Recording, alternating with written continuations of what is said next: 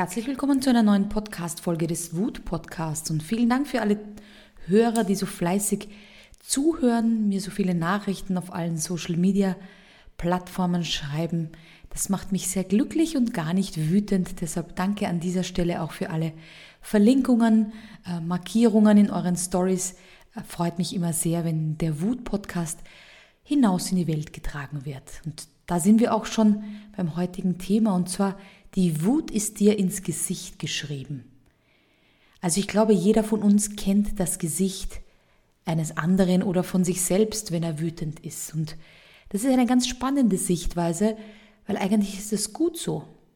Es gibt die offensichtliche Wut, wenn man es dir im, am ganzen Körper und im Gesicht ansieht, und es gibt die verkappte, versteckte Wut. Und eigentlich ist die, die dir ins Gesicht geschrieben ist, die, die am wenigsten Schaden anrichtet.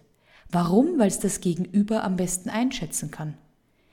Eine Person oder auch ein Tier, das wütend ist oder aggressiv oder zumindest Anzeichen von Aggressivität zeigt, gibt dem anderen die Chance, in den Rückzug zu gehen oder eben in die Reflexion, ob er etwas er oder sie gesagt oder getan hat, was den anderen verärgert hat.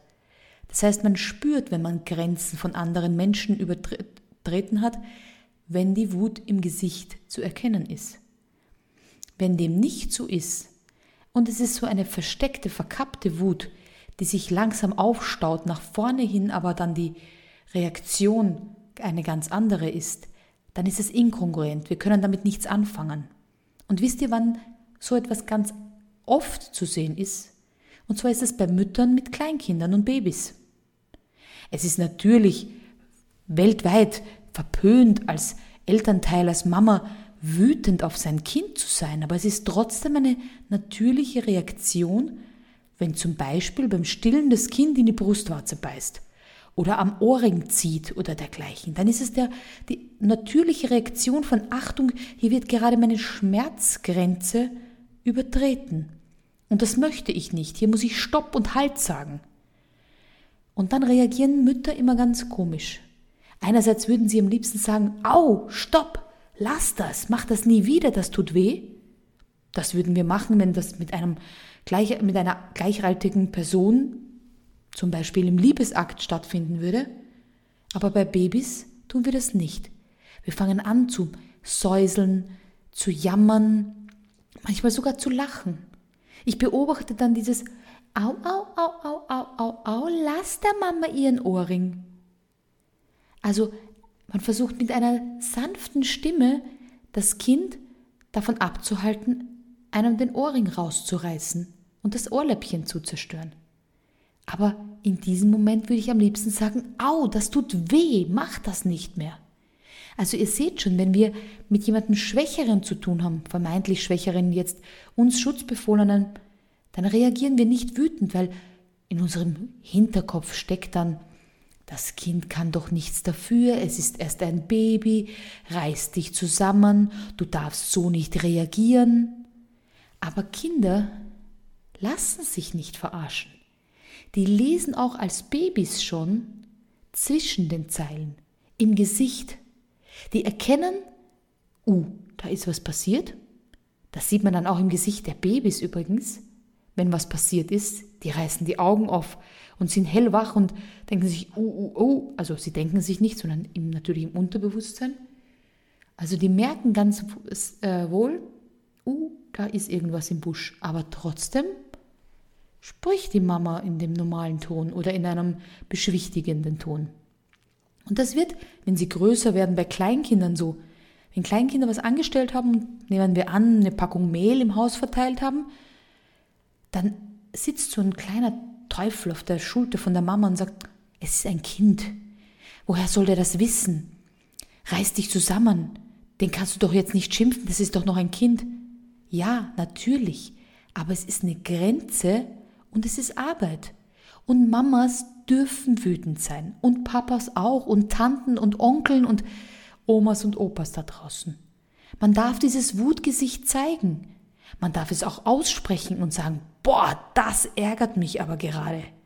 Jetzt habe ich aber richtig viel zu tun. Noch ein kleines Alltagsbeispiel für euch. Wenn ein Kind ein Glas, egal ob unabsichtlich oder absichtlich, zu Boden wirft, dann sagen ganz viele Eltern, oh, ist nichts passiert, die Mama holt einen Besen. Und das ist falsch. Es ist ein Glas zu Bruch gegangen. Dass wir heutzutage keinen Monatslohn mehr ausgeben müssen, dass wir ein neues Glas kaufen, ich glaube, das erkennen wir. Und dass es jetzt kein großer finanzieller Schaden ist, okay, aber es ist was passiert. Und man darf auch sagen, oh, das macht mir jetzt wieder Arbeit. Ich muss den Besen, den Staubsauger holen, ich muss verhindern, dass du in die Scherben trittst. Oh, beim nächsten Mal bitte besser aufpassen oder ich muss es woanders hinstellen, was auch immer. Aber ihr seht schon, wir beschwichtigen im Alltag. Und das machen Tiere, wenn sie spielen, auch so. Beobachtet mal Katzen, wenn sie miteinander rangeln, wenn sie miteinander streiten, wenn sie spielerisch ihre Grenzen austesten. Dann pfaucht schon mal die ein oder andere und sagt dann, wenn es genug ist. Da pfaucht aber auch die Mama, wenn die Kinder an den Zitzen ziehen und wieder ein bisschen zu stürmisch sind. Also ihr kennt schon, auch im Tierreich wird dafür gesorgt, dass Grenzen nicht überschritten werden. Das auch mal mit einem Deshalb überlegt gerne mal im Umgang mit anderen Personen. Ist euch diese Wut im Gesicht abzulesen? Dann könnt ihr sie auch aussprechen. Wenn ihr wütend seid, erkennen das andere. Viel schlimmer ist das Inkongruente und das könnt ihr vielleicht bei einem Geschäftsmeeting einmal beobachten. Beobachtet mal das ganze Team und schaut mal, ob wirklich alle bei, einem, bei einer Entscheidung wirklich alle ausgesprochen haben, was sie denken. Ob wirklich alle dafür sind, wenn dafür abgestimmt wird oder dagegen.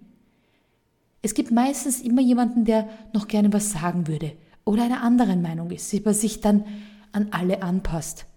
Das ist aber ein Fehler. Weil es könnte sein, dass dieser Zweifel, der bei der Person sitzt, ein entscheidender Zweifel ist, warum ein Projekt funktioniert oder nicht. Aber derjenige sagt es nicht, sagt dann, ach, dann ist egal. Nee, dann sage ich es lieber nicht. Und das wird dann zu einer Wut gegen sich selbst, weil wenn das Projekt tatsächlich scheitert, dann hört man immer wieder, ja, das habe ich mir gleich gedacht, ich wollte es nur nicht sagen oder ach, das war meine Befürchtung, aber ich habe es nicht gesagt und hätte, hätte, Fahrradkette bringt dann niemandem mehr was. Das heißt, beobachtet auch gerne, wenn ihr einen Raum haltet, und das kann auch online in einem Zoom-Raum oder bei Google Meets oder welcher Plattform auch immer sein, beobachtet mal, ob ihr die Wut am Gegenüber spüren könnt, sehen könnt. Wie verändert sich das Gesicht, wenn er nicht eurer Meinung ist? Und man kann das wunderbar mit einem Spiel testen. Das ist dieses Wahrheit oder Nicht-Wahrheit oder auch das Spiel Werwolf. Man versucht dann im Gesicht des anderen zu lesen, hm, kann sein, dass du schummelst. Kann sein, dass du gar nicht die Wahrheit sagst. Und ich finde Mikromimik ein wunderbares Feld, das zu üben. Und sobald man sich mit dem Thema ein bisschen beschäftigt, wird es immer interessanter. Weil das Gegenüber dann eben nicht sagen kann, ja, ja, ist schon gut, passt schon für mich. Wenn ihr merkt, nein, nein, da steigt die Wut auf. Die ist ins Gesicht geschrieben ja, dann gibt es die Möglichkeit zu sagen, komm, lass uns nochmal sprechen. Was sind deine Bedenken oder was ist das, was dich gerade stört? Und man kann das aus dem Weg räumen. Vielleicht ist der Punkt, den diese Person gerade im Kopf hat, vielleicht ist der ausschlaggebend. Vielleicht ist es aber auch nur die Emotion des anderen, nicht gesehen, wertgeschätzt und gehört zu werden. Auch dafür darf Platz sein. Also probiert es mal aus, vielleicht auch beim Abendessen mit der Familie, mal zu schauen, wie es wem geht Wer ist vielleicht gerade ein bisschen angefressen, angepisst? Muss gar nicht auf euch sein, sondern vielleicht auf den anderen. Aber wenn wir lernen, die Emotion Wut als Anzeiger zu sehen, für uns unsere Emotionen, unsere Werte und unsere Grenzen, dann wird es ein wunderschönes Miteinander, weil alle gesehen und wertgeschätzt werden können. Und deshalb vielen Dank, liebe Podcasthörer, dass ihr ähm, ja, Teil dieses Podcasts, dieser Reise seid. Jede eurer Rückmeldungen und Markierungen und jeder Tag auf Social Media zeigt mir, dass es gut und richtig ist, dieses Tabuthema auch in diesem Podcast zu besprechen. Ich freue mich auf die nächste Folge. Eure Wutmacherin Anita.